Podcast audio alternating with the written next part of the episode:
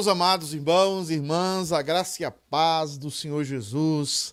Que bom estar aqui de volta aos irmãos, com os irmãos aqui na live, nossa live de segunda-feira, começando, iniciando as lives da igreja.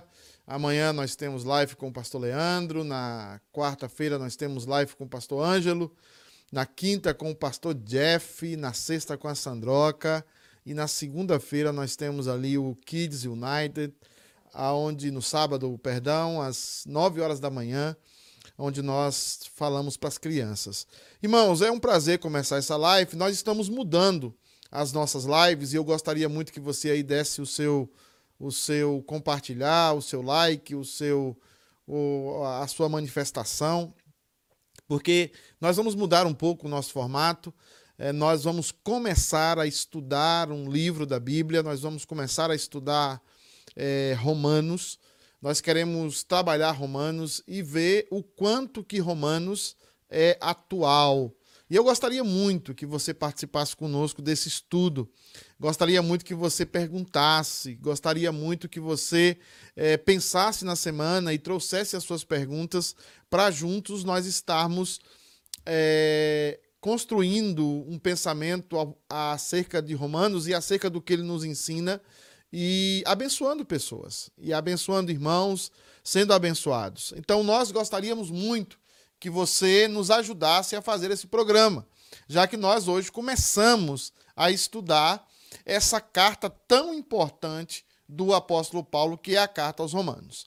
Enquanto você vai chegando aí, você vai compartilhando, você vai dando o seu like. Também aqueles irmãos que assistirão depois, eu gostaria muito que chegasse, desse o seu like porque nós queremos juntos pregar a palavra de Deus, estudar a palavra de Deus e receber aí os comentários, as perguntas dos irmãos, concordando, discordando, para que pessoas sejam abençoadas, pessoas conheçam mais de Jesus. E nós hoje vamos falar de Romanos, vamos começar a falar da introdução de Romanos. E gostaria de saber, Fabiana, já chegou alguém aí? Já tem alguma boa noite aí dos irmãos? Boa noite, gente. É, sim, tem várias pessoas aqui. Nós agradecemos que vocês estejam aqui conosco nesse dia bem frio. Amanhã vai ser mais, mas hoje está um pouquinho, né? E nós estamos muito felizes de tê-los aqui. Aqui está a Ana Flávia conosco. Aninha, boa noite para você, viu? Também está aqui a minha sogra. Minha sogra está ah, aqui. Está tá aqui, dizendo, Neide assistindo. Dona Neide, Deus abençoe, viu? Um grande beijo para a senhora. Tá aqui também o querido presbítero Marcos Cacheta. Marcos, ah, um grande Marcão. abraço, boa noite, família abençoada. Deus te abençoe, querido presbítero. A nossa amiga queridíssima, Vivi. Vivi, Deus te abençoe, dando aqui a graça e a paz. Graça e paz, querida. Graça Aqui, e paz é presbiteriana, é, viu? Total. Nós vamos, nós vamos, aprender um pouco por que que, em Romanos, por que que o assembleano fala paz do Senhor e por que que o presbiteriano fala graça e paz, né? Qual é a diferença nisso, nessa saudação? Né? Quem mais aí, Fabiana? A Merinha também tá por aqui, amiga. Um beijo para você. Que bom que você tá por aqui também, viu? O Ted é o esposo da Zélia? É o esposo da Zélia. O husband da Zélia, né? É, é Zélia husband. É, Deus te abençoe, viu? God bless you. É, e tá aqui também o nosso querido diácono Cleitinho. Cleito, que bom tê-lo aqui, viu? Deus te abençoe.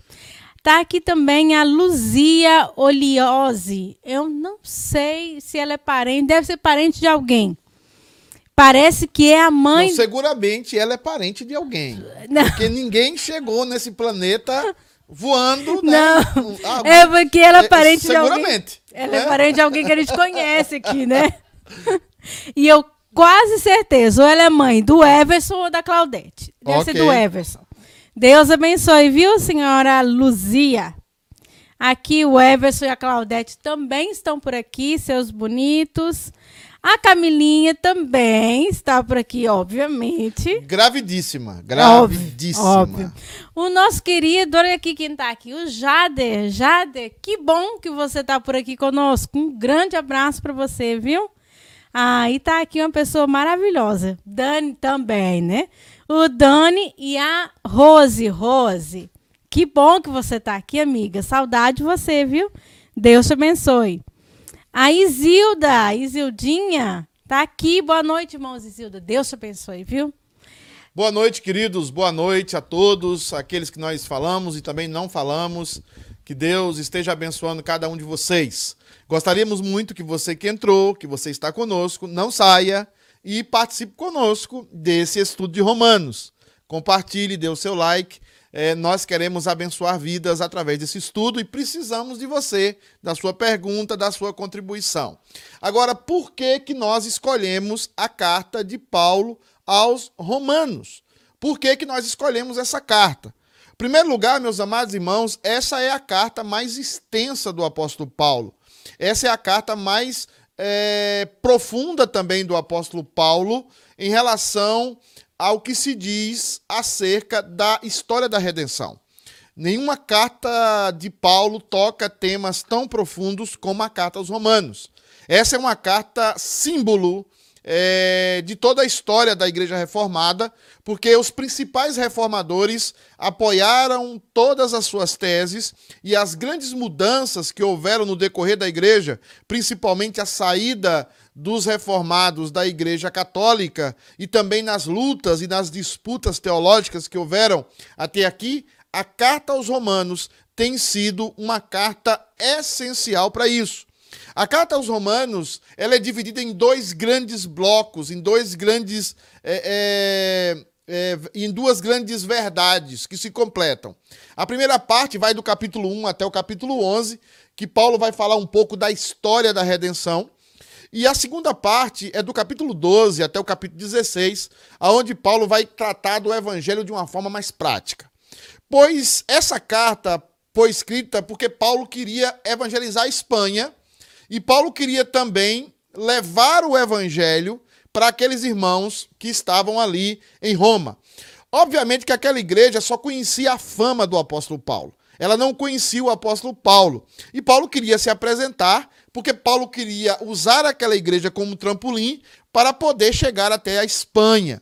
Mas Paulo também queria pregar o evangelho àquela igreja, queria anunciar o evangelho àquela, igreja, sabendo também que mesmo Paulo era famoso pelas suas viagens, pelo seu, pela sua história, pelo seu testemunho, a igreja de Roma também era famosa, famosa pelo seu testemunho dentro da capital do império. Não era uma igreja que não estava, que estava isenta de problemas, ela tinha problemas, tinha dificuldades, tinha lutas, e Paulo trata de se apresentar na carta aos Romanos, de apresentar o evangelho e de colocar aquela igreja como uma igreja que deveria seguir ainda mais praticando o evangelho de Cristo. Essa carta foi escrita no ano em que a igreja estava em plena ebulição, por volta do ano 50 até o ano 60, uma, uma data em que a igreja estava se expandindo muito. Paulo fazia suas viagens missionárias e a igreja de Jerusalém e a igreja de Antioquia começava a enviar grandes missionários. E Paulo então começa a falar acerca é, do sentido da sua vida, daquilo que mudou a sua vida, ele saindo do judaísmo e entrando no cristianismo. A grande ideia aqui, meus amados irmãos de Romanos, para muitos, muitos estudiosos têm falado sobre isso, que a ideia de Romanos é a ideia da justificação pela fé. Eu quero discordar um pouco desses irmãos, e olha que eu vou discordar de gente muito graúda.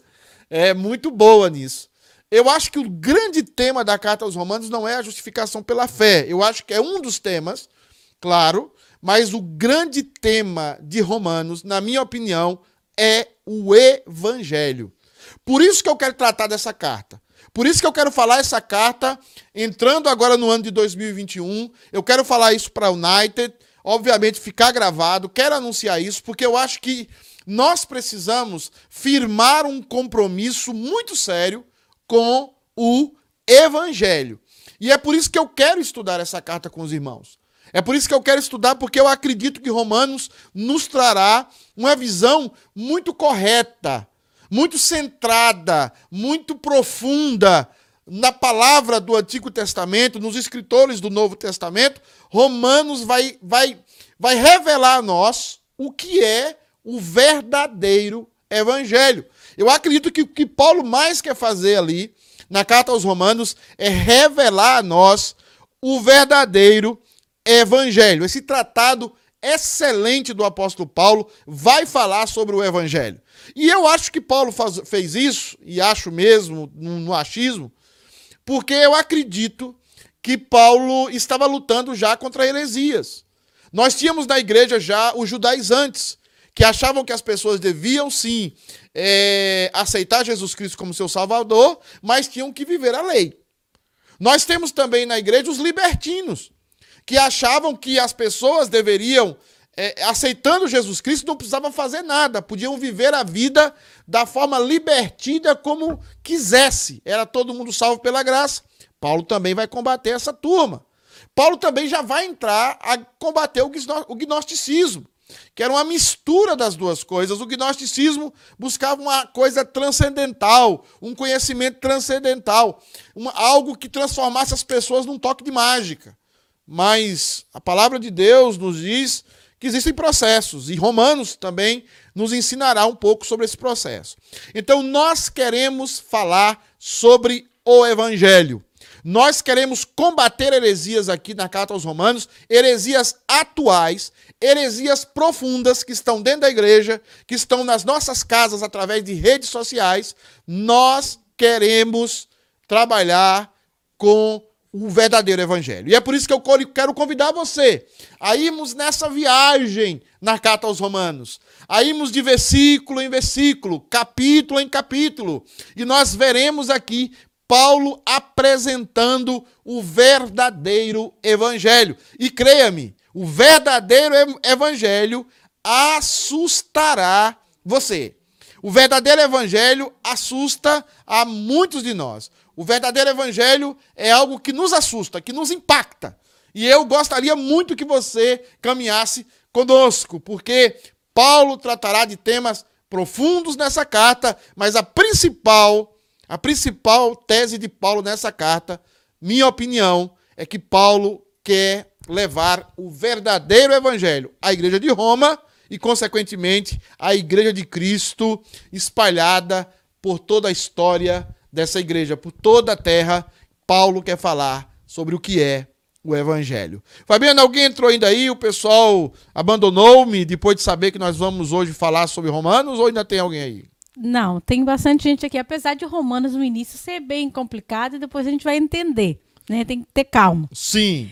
É, mas eu já descobri que a dona Luzia Sim. é a mãe da Claudete. Ah, tá bom. Então você é glória já a Deus, descobri. aleluia, né? Que você descobriu isso. Né? Deus te abençoe, viu, dona vamos, Luzia? Vamos pro texto de Romanos, a nossa introdução. Eu quero trabalhar um pouco da introdução de Romanos e do versículo 1 até o versículo 7. Eu vou pedir, Fabiana, você tem acesso ao texto bíblico aí, minha irmã? Tá aqui na tela. Na tela tá aí, você poderia ler pra gente, você que é uma pessoa que tá disfarçada de Papai Noel hoje com essa blusa, né, colorida. Sabe então, quem tá aqui? Sim.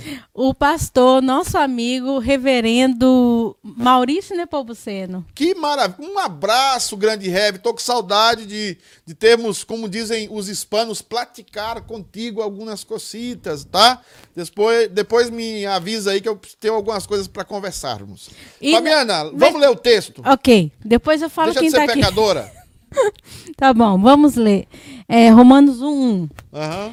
Paulo, servo de Jesus Cristo, chamado para ser apóstolo, separado para o evangelho de Deus, o qual foi por Deus outrora prometido por intermédio dos seus profetas nas sagradas escrituras. Com respeito a seu filho, o qual, segundo a carne, veio da descendência de Davi, e foi designado filho de Deus com poder, segundo o espírito de santidade pela ressurreição dos mortos, a saber, Jesus Cristo, nosso Senhor. Por intermédio de quem viemos a receber graça e apostolado por amor do seu nome, para a obediência por fé entre todos os gentios. E de cujo número sois também vós, chamados para seres de Jesus Cristo a todos os amados de Deus que estáis em Roma, chamados para seres santos, graça a vós outros e paz da parte de Deus, nosso Pai e do nosso Senhor Jesus Cristo.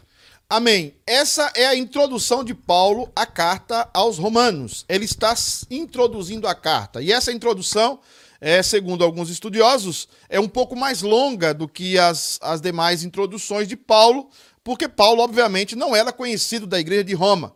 Então ele se apresenta, ele nunca havia estado naquela igreja, Paulo não havia plantado aquela igreja, mas Paulo agora está é, se, se apresentando àquela igreja. Eu gostaria que você aí que está me, me escutando, me assistindo, continuar, se possível, continuar, abrir a sua Bíblia no celular, fisicamente, abra comentários aí e vamos estudar juntos, tá? Romanos. Romanos é maravilhoso. Então, meus amados irmãos, o que nós vemos aqui, Paulo, a primeira coisa que Paulo vai dizer é o seguinte: quem era Paulo? Quem sou eu? Né? Paulo vai se apresentar quem era Paulo. E Paulo vai fazer isso no primeiro versículo. Ele vai dizer o seguinte: Paulo, ele já não usa mais a des designação Saulo, que era o seu nome é, de circuncisão.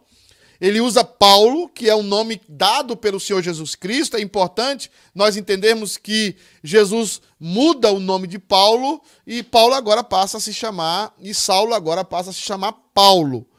E nós vemos que ele se apresenta aqui com três, absolutamente três características impressionantes que nós não vemos hoje nas igrejas. Hoje nós vemos os pastores brilhando. Os pastores hoje brilham mais do que as luzes de Natal. Pastor hoje brilha mais do que árvore de Natal, né? Aquelas luzinhas, né? Então a gente vê os líderes brilhando, mas Paulo vai se apresentar de uma forma incomum. Paulo se apresentará à igreja de Roma de uma forma não muito parecida aos nossos dias, nos ensinando como eu e você, pastores e líderes, também devemos nos apresentar em lugares onde não somos conhecidos, em lugares que as pessoas talvez só ouviu falar de nós, em lugares que as pessoas não tiveram acesso a nós, não nos conhecem. Paulo agora se apresenta com três características maravilhosas. Vamos lá as características. A primeira característica que Paulo apresenta é o seguinte: Paulo, servo de Jesus Cristo. A primeira característica que ele vai dizer é que ele é servo de Jesus Cristo. Algumas tradições, algumas traduções mais antigas falam a palavra Paulo escravo, Paulo ministro de Jesus Cristo. Essas palavras são sinônimos de uma palavrinha que Paulo faz questão de usar aqui, que é a palavra dulos no grego, que é a palavra escravo. Bem, a palavra dulos tem a ver com um escravo que tem prazer em ser escravo do seu senhor. Eu sei que para nós da, dessa cultura hoje, Black Lives Matter, essa cultura que a gente quer, né, essa cultura de eu, I decide, eu decido, essa cultura é, ter, muitas vezes que está encharcando a nossa cabeça, a gente fica um pouco assustado quando vê Paulo dizendo Paulo, escravo de Jesus. E usando uma palavra também mais impressionante ainda. Ele está dizendo: Eu sou um escravo que gosto de ser escravo do meu Senhor. Obviamente, irmãos, que a gente pode abrir um parênteses aqui para falar sobre escravidão. A escravidão, na nossa concepção, sempre foi uma escravidão, a concepção ocidental, de negros para com brancos. Mas não é verdade. Sempre existiram escravos. E escravos não tinham nada a ver com a sua cor. Não tinha nada a ver com a cor da pele. Isso foi depois das grandes navegações, das descobertas das Américas, é, dos, das negociações que aconteceram no, no, na África, de, de famílias que venderam outros povos que estavam subjugados por eles. Então, a escravidão não tem necessariamente que ver com a cor da pele. Mas a escravidão tem que ver com leis, antigamente, em que a pessoa não podia pagar ou a pessoa era derrotada em uma batalha, ou aquele, aquela família, aquele clã, aquele, aquela região, aquele país, aquela, aquele lugar era derrotado por outro, e às vezes, na maioria das vezes, eles eram tomados como escravo. Só que o Império Romano, segundo alguns estudiosos, diz que tinha 100 milhões de escravos. O Império Romano tinha 100 milhões de escravos registrados. tá? E nós vemos aqui Paulo alegando o seguinte: eu sou Paulo, sou judeu. O judeu detestava essa questão de escravidão. O judeu jamais se subjugou a ninguém, sempre se rebelaram, sempre fazia revolta, e agora Paulo se apresenta como um escravo que quer ser escravo de Jesus. E isso é importante para nós. Porque Paulo revela-se como um homem que está disposto, na sua apresentação, a dizer: Eu não farei o que eu quero. Eu não farei como eu quero. Nós vivemos uma cultura em que as pessoas dizem: Eu faço o que eu quero. Você está feliz? Essa pergunta a gente escuta direto. A gente fala para os filhos, a gente fala para as pessoas. Mas Paulo está aqui desconstruindo isso. Paulo está dizendo: Eu sou escravo. E eu quero ser escravo. E quero ser escravo de Jesus. Porque Paulo vai nos ensinar depois, lá na frente, que ninguém é livre. Não existe liberdade verdadeira. Ou eu sou escravo de Jesus, ou eu sou escravo do meu pecado. Ou eu sou escravo da vontade de um Deus bom, soberano, bondoso, gracioso para comigo, ou eu sou escravo de mim mesmo, que sou uma pessoa má, egoísta, que sou uma pessoa que não pensa nos demais. Ou eu sou escravo de mim, mim mesmo. E Paulo está dizendo: Paulo, ele está se apresentando, escravo do Senhor Jesus, e ele usa uma palavra dizendo: Eu sou escravo porque eu gosto de ser escravo desse Senhor, porque eu não quero ser escravo de mim mesmo, porque eu sou um péssimo Senhor. E ele vai seguindo, e ele vai falar uma segunda característica. Paulo, chamado para ser apóstolo. É interessante que no grego isso é uma voz passiva, chamado para ser apóstolo. Hoje eu vejo, e é interessante a gente ver isso né, nas igrejas, as pessoas que se intitulam apóstolo. Né? Você vê o cara, eu agora sou apóstolo, gente. Eu já fui pastor, eu já fui bispo, eu já fui é, é, líder dos pastores, mas agora eu sou o apóstolo. Você vê isso, e agora estão falando até em patriarca, e tem uns que falam até que são arcanjos, né?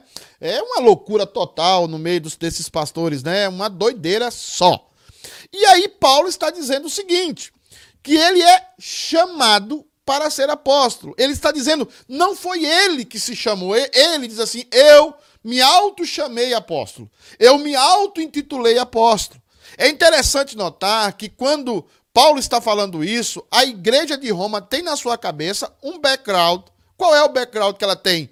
Que Paulo foi aquele que foi é, é, confrontado com a glória de Cristo no caminho de Damasco, foi aquele que ficou cego no caminho de Damasco, foi aquele que foi para casa é, é, é, do daquele servo do Senhor é, para orar e ficou lá e ele orou por ele. E Paulo, agora, de perseguidor da igreja, ele passou a ser aquele que mais defendia, que mais amava e que mais fazia crescer a igreja. O que ele está dizendo é que quando Paulo, no caminho de Damasco, é confrontado pela glória de Cristo, Cristo falou assim: Paulo, você deseja, você, você quer, Paulo, você está disposto a ser o meu apóstolo?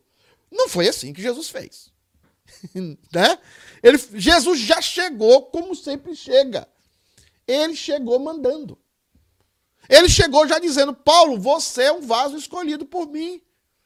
Paulo, você vai saber, você vai se gloriar, você vai é, saber o quanto importa, você vai entender que o sentido da sua vida é pregar o meu evangelho e é sofrer por mim.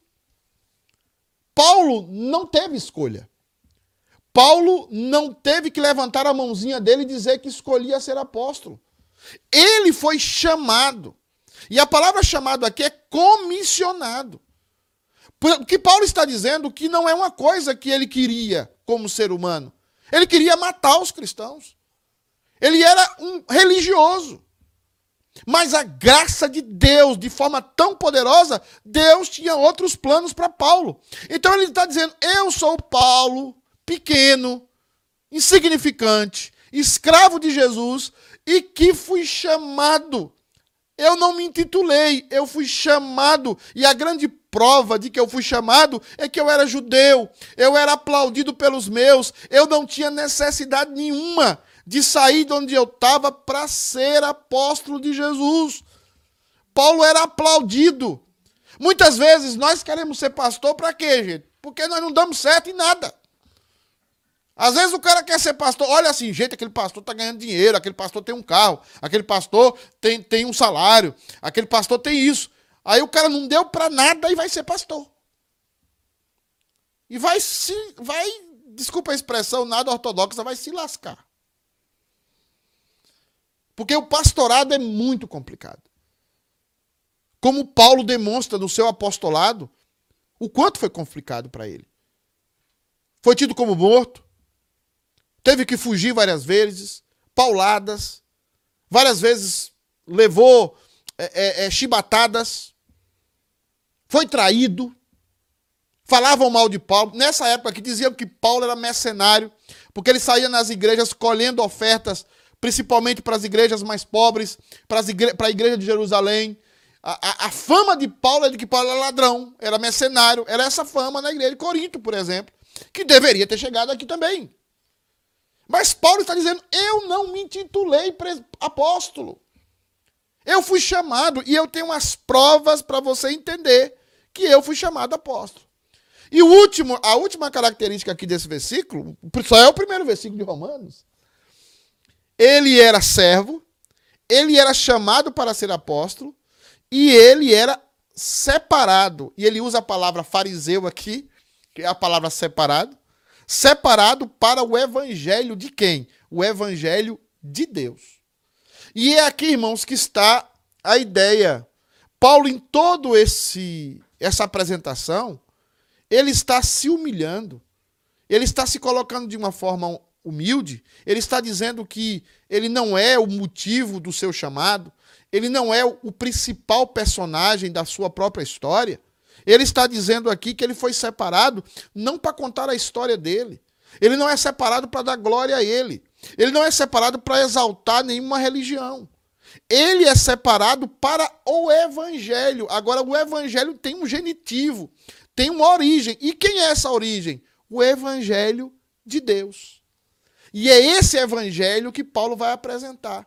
É essa boa notícia, porque a palavra evangelion no grego significa boa notícia, mas é a boa notícia de Deus. Não é a boa notícia do pastor Pedro.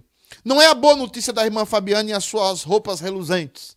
Não é a boa notícia, talvez, da Camilinha com a sua barriga já do tamanho de um pé de barriguda, tá? Então, não é. O evangelho, o evangelho é o evangelho de Deus. O que é que estão fazendo com o evangelho de Deus? Estão distorcendo. Virou o evangelho da prosperidade. Virou o evangelho da liberalidade. Virou o evangelho social. Virou o evangelho político. De gente de direita, de gente de esquerda. Virou o evangelho que confia num, num presidente ou que confia num governador. Virou, virou o evangelho com as nossas caricaturas, com, com, as nossas, com as nossas loucuras. E Paulo vai dizer aqui: hoje, igreja, eu vos apresentarei Hoje, irmãos, durante a leitura dessa carta, eu vos ap apresentarei aquilo para o qual eu fui separado. Eu fui separado para quê? Para o evangelho de Deus. E é isso que eu quero convidar você a entender. Essa boa notícia, qual é a boa notícia que Deus tem para nós? Qual é a boa notícia que Deus tem para nós?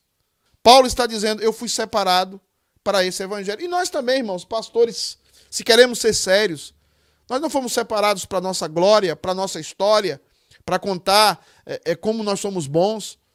Nós somos separados também para esse evangelho, o evangelho de Deus. Fabiana, essa primeira parte tem alguém ainda aí? Tem, tem sim. E eu queria dar um, assim uma boa noite muito especial também, sabe para quem? para o reverendo Tarzan Leão. Ô, oh, grande Tarzan! Grande uma benção. Pessoa, abençoado lá. Ele está na igreja do Paracatuzinho, não é? Igreja do Paracatuzinho, terceira igreja. Terceira igreja. Terceira? Segunda igreja, Paracatuzinho. Acho que é a segunda, segunda igreja. A terceira é o Fábio. É o Fábio, é verdade.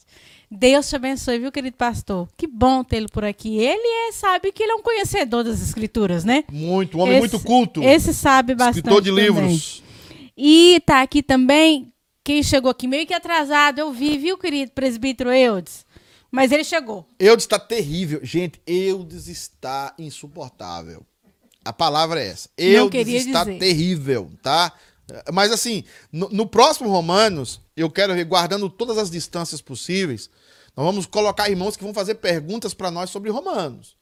Então nós queremos trazer irmãos aqui na, no momento da live para fazer perguntas. Você pode fazer também através do aplicativo, mas também vai ter irmão que vai fazer textos, versículos, palavras. Nós queremos fazer esse ambiente da segunda-feira um ambiente de estudo, um ambiente onde a palavra de Deus seja anunciada sem enfeites, né? Aqui, e quem mais, Fabiana Pecadora? Aqui também tá, sabe, uma pessoa boa que a gente está para chamar já faz algum tempo, mas ela trabalha no asilo. Ela não, é, não está no asilo, ela trabalha no asilo. Então é um pouco mais complicado, mas é uma pessoa que sabe muito. Quem é, amor? Helena Helena de Troia. Essa mesmo. Helena de Troia. Essa com certeza deve estar lá já assim clicando só para perguntar e fazer os comentários dela, que ela é muito boa também. Deus te abençoe, viu, querida Helena? E tem mais aqui? Tem a Selminha. Tem a Martinha tá também. Martinha, Deus te abençoe. É, tá aqui a Martinha, ela também gosta. A Selminha Ribeiro. Selminha, você tá feliz, né? Eu imagino, viu? Boa noite para você. Aqui, nossa Sandroca tá aqui também, viu? Tá lutando com o Benja. Porque tá... diz que o Benja fica apertando lá os negócios. É verdade. Tá aqui o presbítero Eudes colocando assim: Eita, eita, agora vamos aprender romanos, ô oh, glória. A Camilinha colocou assim: hum. Acho que a, a, só falta a gente converter agora. E tá aqui também, peraí, que eu. Ela, Camila faz um comentário sobre o Netflix aí, Fabiana. Peraí, tem vários, vários comentários aqui da Camila que aqui tá puxando, tá difícil. Tenho. Você quer. Eu vou fazer a primeira pergunta que ela fez sobre o dizimista. Sim. É. Não era comum ser dizimista naquela época, pastor, porque você falou que Paulo era chamado de mercenário, né? Uhum. Não, era, não era comum ser dizimista, dizimista naquela época, pastor, porque ele foi taxado como mercenário para pedir, por pedir dinheiro para as igrejas. Pobres. Boa pergunta, Camilinha, sempre boas perguntas. Bem, a primeiro lugar, a igreja era formada geralmente por judeus e por é, cristãos é, convertidos do gentios convertidos, né? E essas igrejas, elas ainda não haviam aprendido é, sobre ofertas, sobre contribuição. Os judeus já davam a contribuição na sinagoga e também já davam a contribuição é, na igreja depois que ele se converte, mas o gentio tinha uma maior dificuldade nesse processo e ele precisava ser ensinado. E Paulo passa a ensinar as igrejas, principalmente a igreja Corinto, que Paulo ensina muito sobre oferta, muito sobre salário pastoral, muito sobre a organização da igreja e a necessidade de se de, de contribuir dentro da igreja. Mas Paulo era acusado porque além de fazer isso, Paulo pedia ofertas às igrejas para Paulo pedia ofertas para as igrejas para cobrir outras igrejas que estavam passando necessidade. Igrejas que passavam por problemas de fome, igrejas que passavam por problemas é, de perseguição. Então, o que acontecia? Essas igrejas eram ajudadas é, pelo apóstolo Paulo, igrejas que ele havia plantado, igreja que ele, que, ele, que ele estava acompanhando. Então, era uma oferta que ia além do dízimo corriqueiro do dia a dia por isso que ele pedia ajuda para essas igrejas. Era, por exemplo, como aconteceu agora no Brasil com, com esses problemas da pandemia, igrejas que arrecadaram pouquíssimo, tiveram problemas de pagar suas contas, tiveram várias e várias dificuldades. Então, é, é, esse o problema, é, basicamente. Mas eu quero voltar a Romanos. Sim, Fabiano. Aqui também está conosco a Geni. Geni, Deus te abençoe, viu, Geni? Geni que faz um, um, um bolo nesse período de pandemia. Tudo. Na Geni de... faz tudo, na realidade. Nunca vi. É, Aquela dali é, é uma benção, perfeita. É uma benção. Uma é, Tem também a, a Rita. Rita e Beni. Deus abençoe vocês, viu? Amém. E tá aqui também, sabe quem? É o Antônio Pinto. Fala, Pedrão. Eu Antônio. tô lembrando, mas Deus te abençoe, viu, querido Antônio? E aí eu vou colocar o comentário da Camilinha. Que ela o Antônio faz... Pinto é o Cláudio, não? É o Cláudio. É, é o Cláudio, Cláudio Fabiano. Ai, Cláudio. Deus te abençoe. Aqui tem um comentário da Camilinha, tem assim, tem um comentário, um documentário, perdão, no Netflix que fala que fala do que virou o evangelho nos Estados Unidos. Fala que os americanos cristãos atuais estão na igreja porque buscam um lugar onde ensina é, princípios e valores e não buscam a Cristo. Claro, é uma mistura daquilo. Gente, não há nada novo debaixo do céu. Às vezes você olha para a igreja e olha para os problemas da igreja atuais, eram os mesmos problemas do começo da igreja, eram os mesmos problemas na época da reforma protestante. Nós temos é, é, é, é uma igreja sempre. É, é, períodos da história em que as pessoas sempre vão tender a grandes heresias. Sempre vão tender a grandes heresias. É assim. E os Estados Unidos não é diferente. E o Brasil não é diferente. Sempre vai se levantar um pastor mal intencionado, mau caráter, um líder que sabe falar, que é um comunicador, alguém que vai passar a mão no ego das pessoas, alguém que vai é, levantar a moral das pessoas. Você passa lá no, tele, no, no, no, Instagram, por exemplo, e tem sempre lá dizendo: a bênção de Deus está chegando na sua vida. Quem diz amém? A, a, a bênção de. A, hoje você vai, vai receber uma bênção. Tudo isso é, é macumbaria evangélica. É macumbaria. Tem gente que sai da igreja presbiteriana muitas vezes e vai para outra, outras igrejas porque eles querem ouvir alguma coisa que, que agradem a eles. Então, isso sempre será assim. E, e, não adianta a gente fugir disso. O que, o que nós vemos hoje é que o evangelho é, uma, é a minoria. O evangelho é a minoria. O melhor momento da igreja na história, em toda a história, sempre foi o momento de perseguição. Então, o evangelho de Deus é um evangelho diferente. Agora, o que é este evangelho? Eu queria que o, que o Galei colocasse aí o que é este evangelho. Aí no capítulo, no versículo 2, Paulo já se apresentou um pouco, né? Ele já falou um pouco das suas credenciais. E agora ele vai partir agora para falar o que é o evangelho. Ele vai dizer sobre o evangelho, o qual foi por Deus outrora prometido por intermédio dos seus profetas nas sagradas escrituras. Paulo, ele não queria ser acusado de alguém que estava inventando algo novo. Paulo não queria dizer assim, olha, eu tô, eu tô tirando isso aqui como uma revelação nova. Nós vemos isso no Espiritismo, nós vemos isso na, na nos Testemunhos de Jeová, nós vemos isso em muitas igrejas que parecem que eles inventaram a roda agora. Agora nós estamos certos.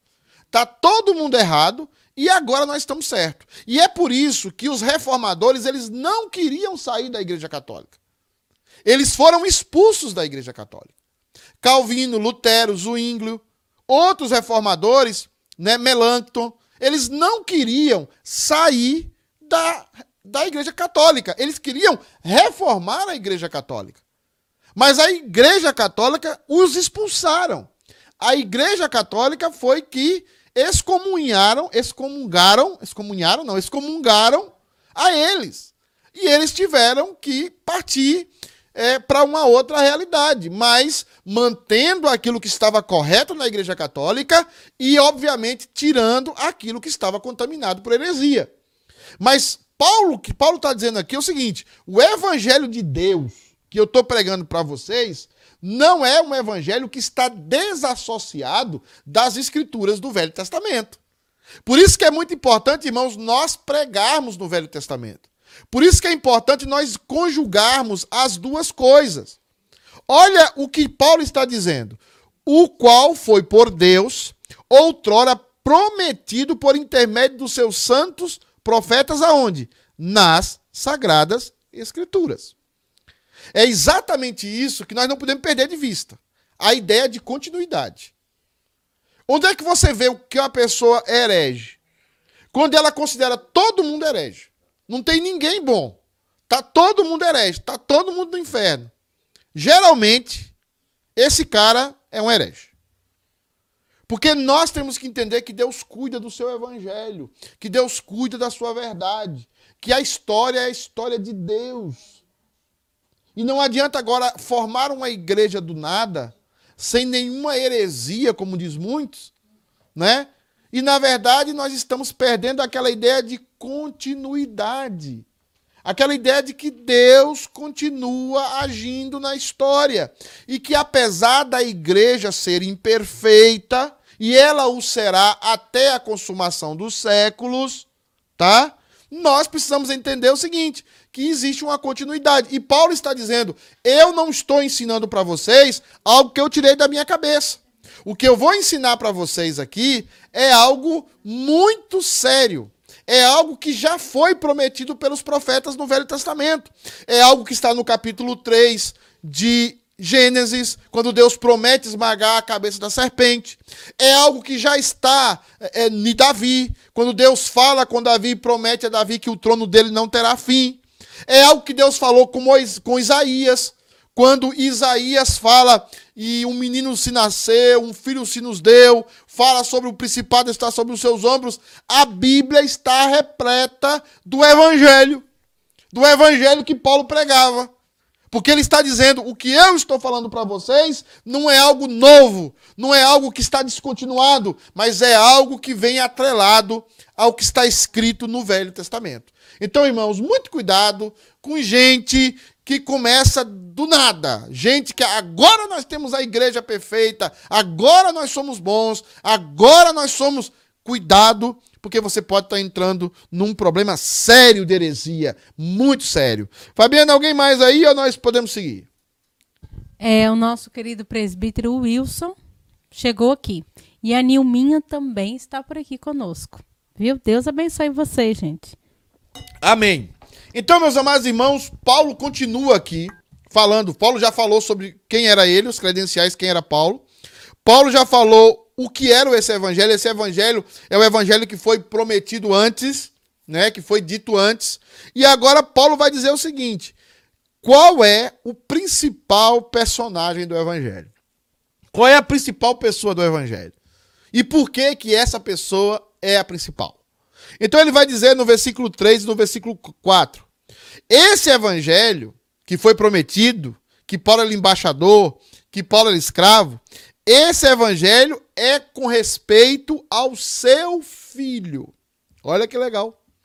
Esse evangelho não é com respeito a nenhuma outra coisa, é com respeito ao seu filho. É por isso que quando você vai numa igreja e as pessoas não falam de Jesus, ali não está sendo pregado o evangelho. Eu assisti uma pregação há pouco tempo, não uma pregação, uma discurso há pouco tempo, desses coaches aí que todo mundo gosta. O cara não falou de Jesus nenhuma vez.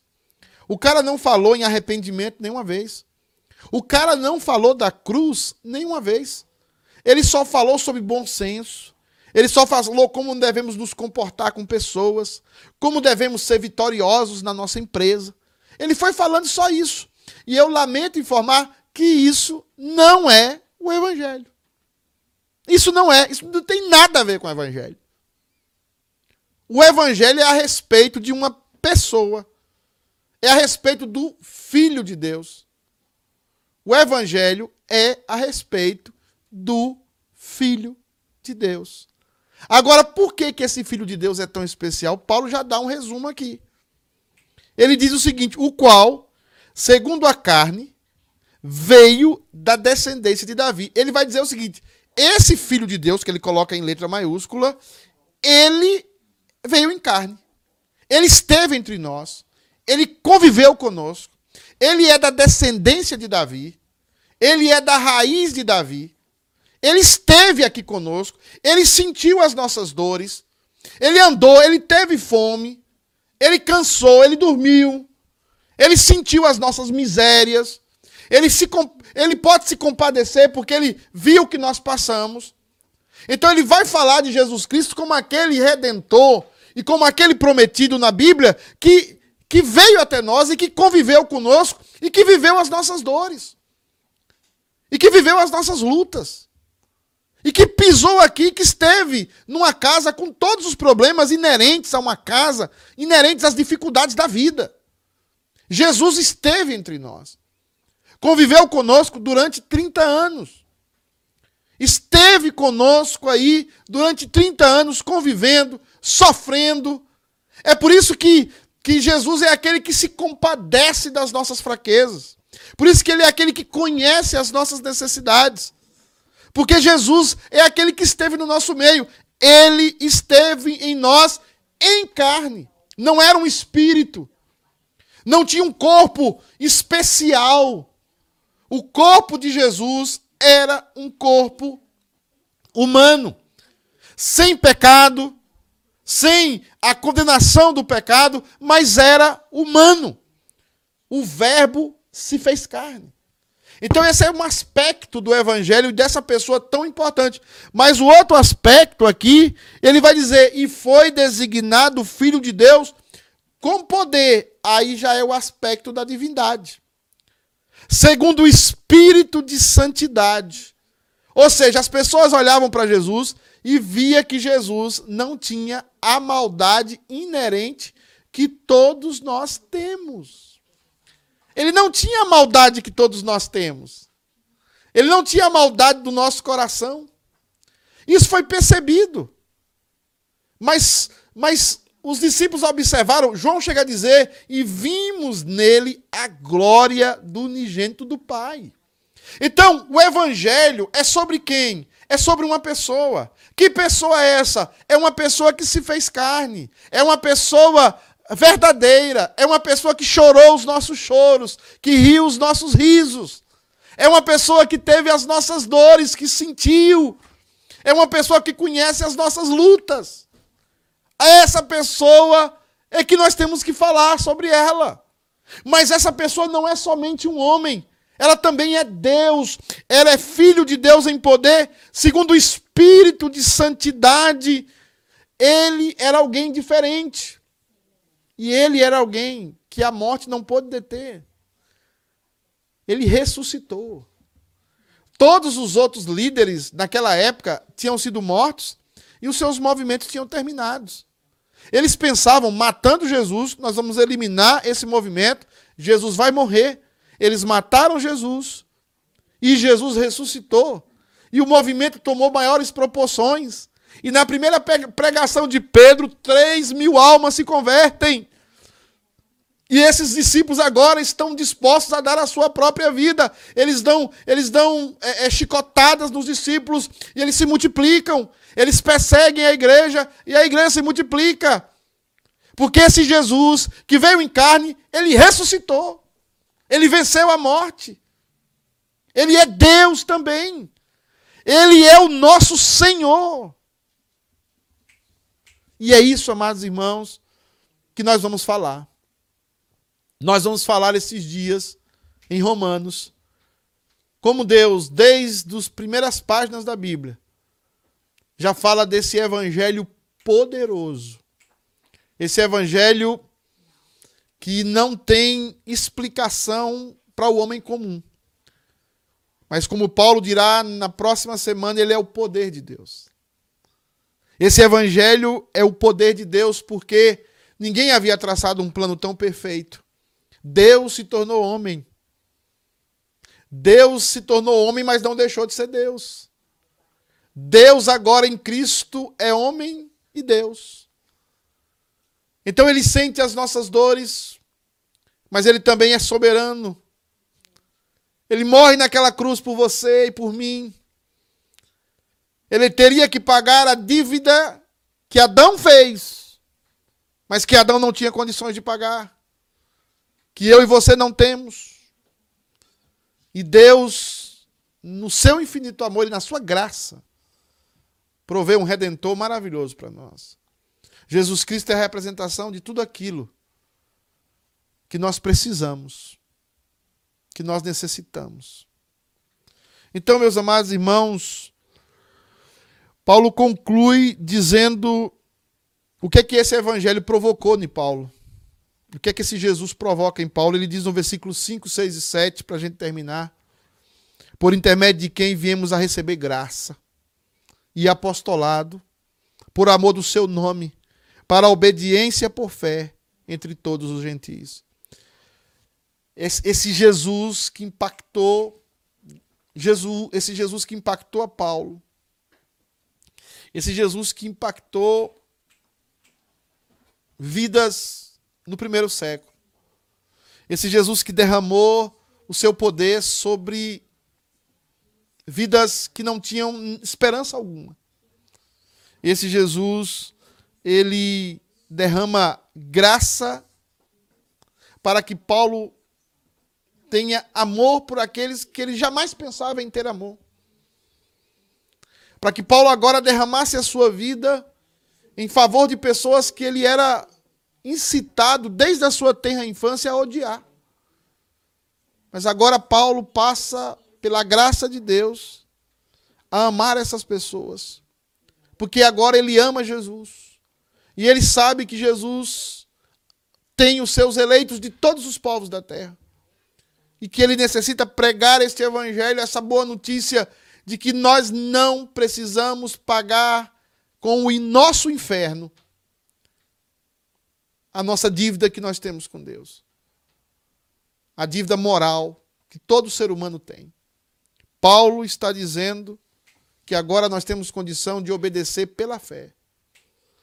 Agora nós temos condição de sermos abençoados de tal forma a sermos completamente transformados e sermos parecidos à imagem de Jesus Cristo. Nós caminhamos, irmãos, para para sermos como ele é. E Paulo está dizendo que a todos os amados que estáis em Roma, chamados para serem separados, Graça a vós outros e paz, da parte de Deus, nosso Pai e do Senhor Jesus Cristo.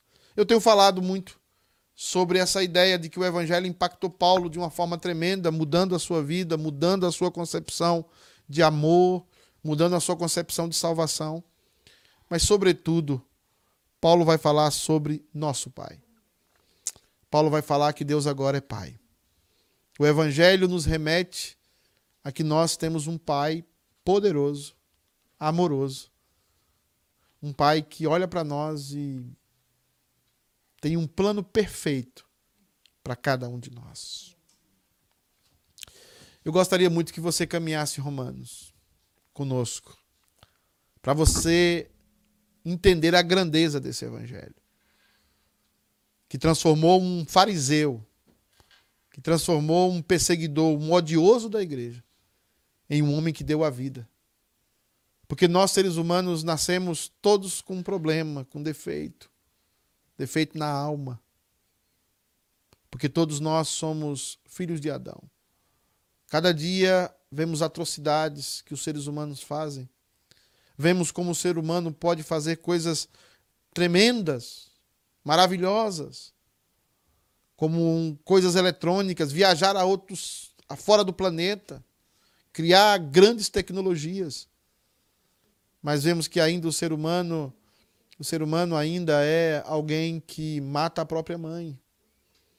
O ser humano é alguém capaz de matar uma criança no ventre. O ser humano é alguém capaz de mentir, de enganar.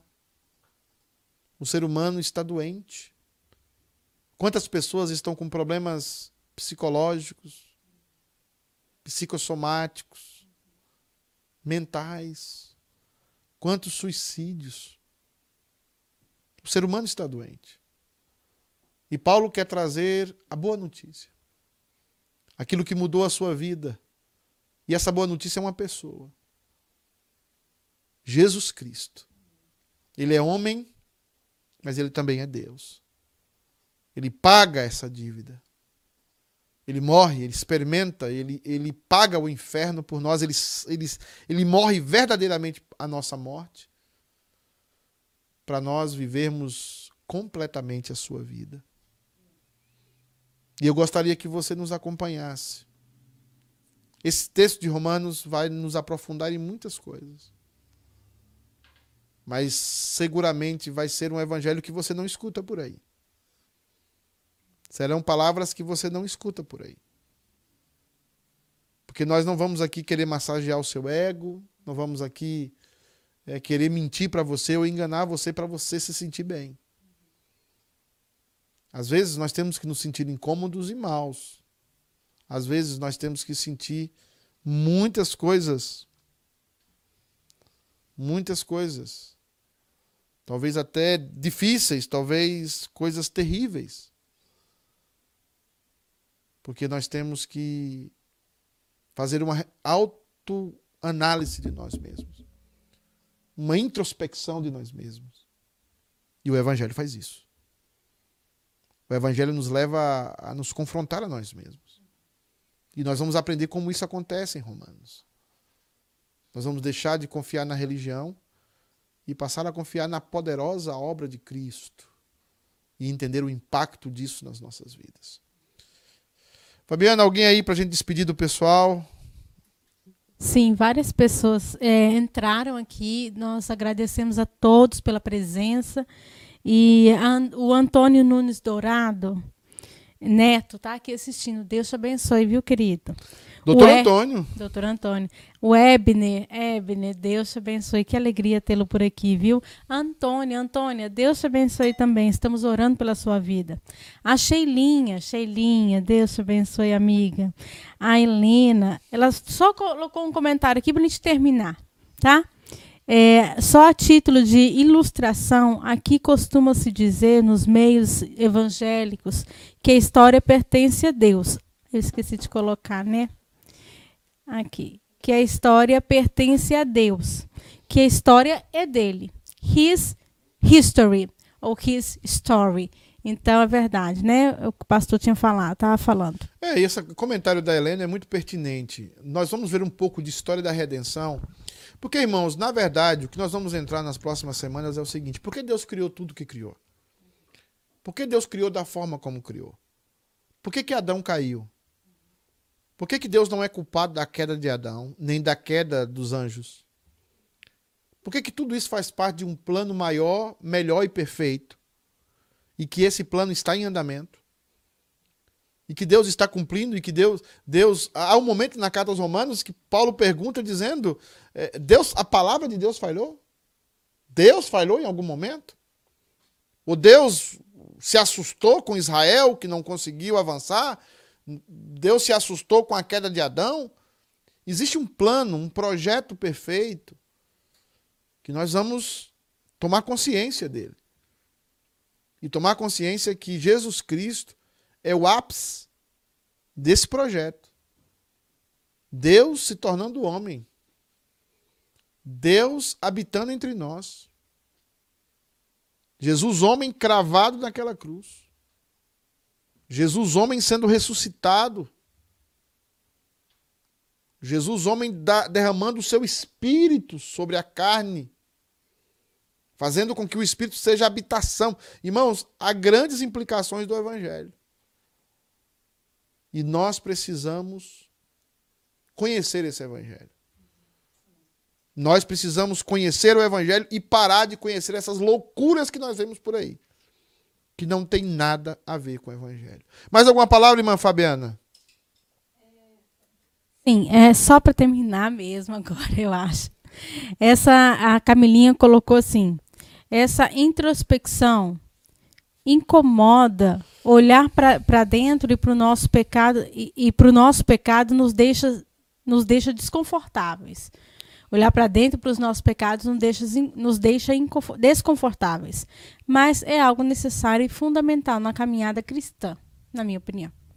Muito bom, Camilinha, é isso mesmo. A, a gente precisa estar tá desconfortável. A gente precisa sair dessa, com, dessa comodidade, desse canto da sereia. Que a gente fica achando que está tudo muito bem muitas vezes. E a gente entra pela porta errada. Se você não tem, por exemplo, um desespero por Cristo antes no começo da sua vida cristã, você não entendeu a sua, a sua perdição. E depois de conhecer a Cristo, se você não descansa completamente nele, tem algum problema no seu processo de salvação. Se você entrou pela igreja dizendo: Eu estou desesperado, eu preciso urgentemente de Cristo. Você entrou corretamente. O problema é que nós entramos muitas vezes errado na igreja. Entramos de uma forma muito cômoda. E a gente faz, e a gente quer fazer com que as pessoas sejam cômodas e sejam mais cômodas possíveis na igreja. E Jesus não era assim. Você lembra do jovem rico? Todo mundo que todo mundo queria aquele jovem rico na igreja. o dízimo para pregar o evangelho, para construir igrejas. E Jesus.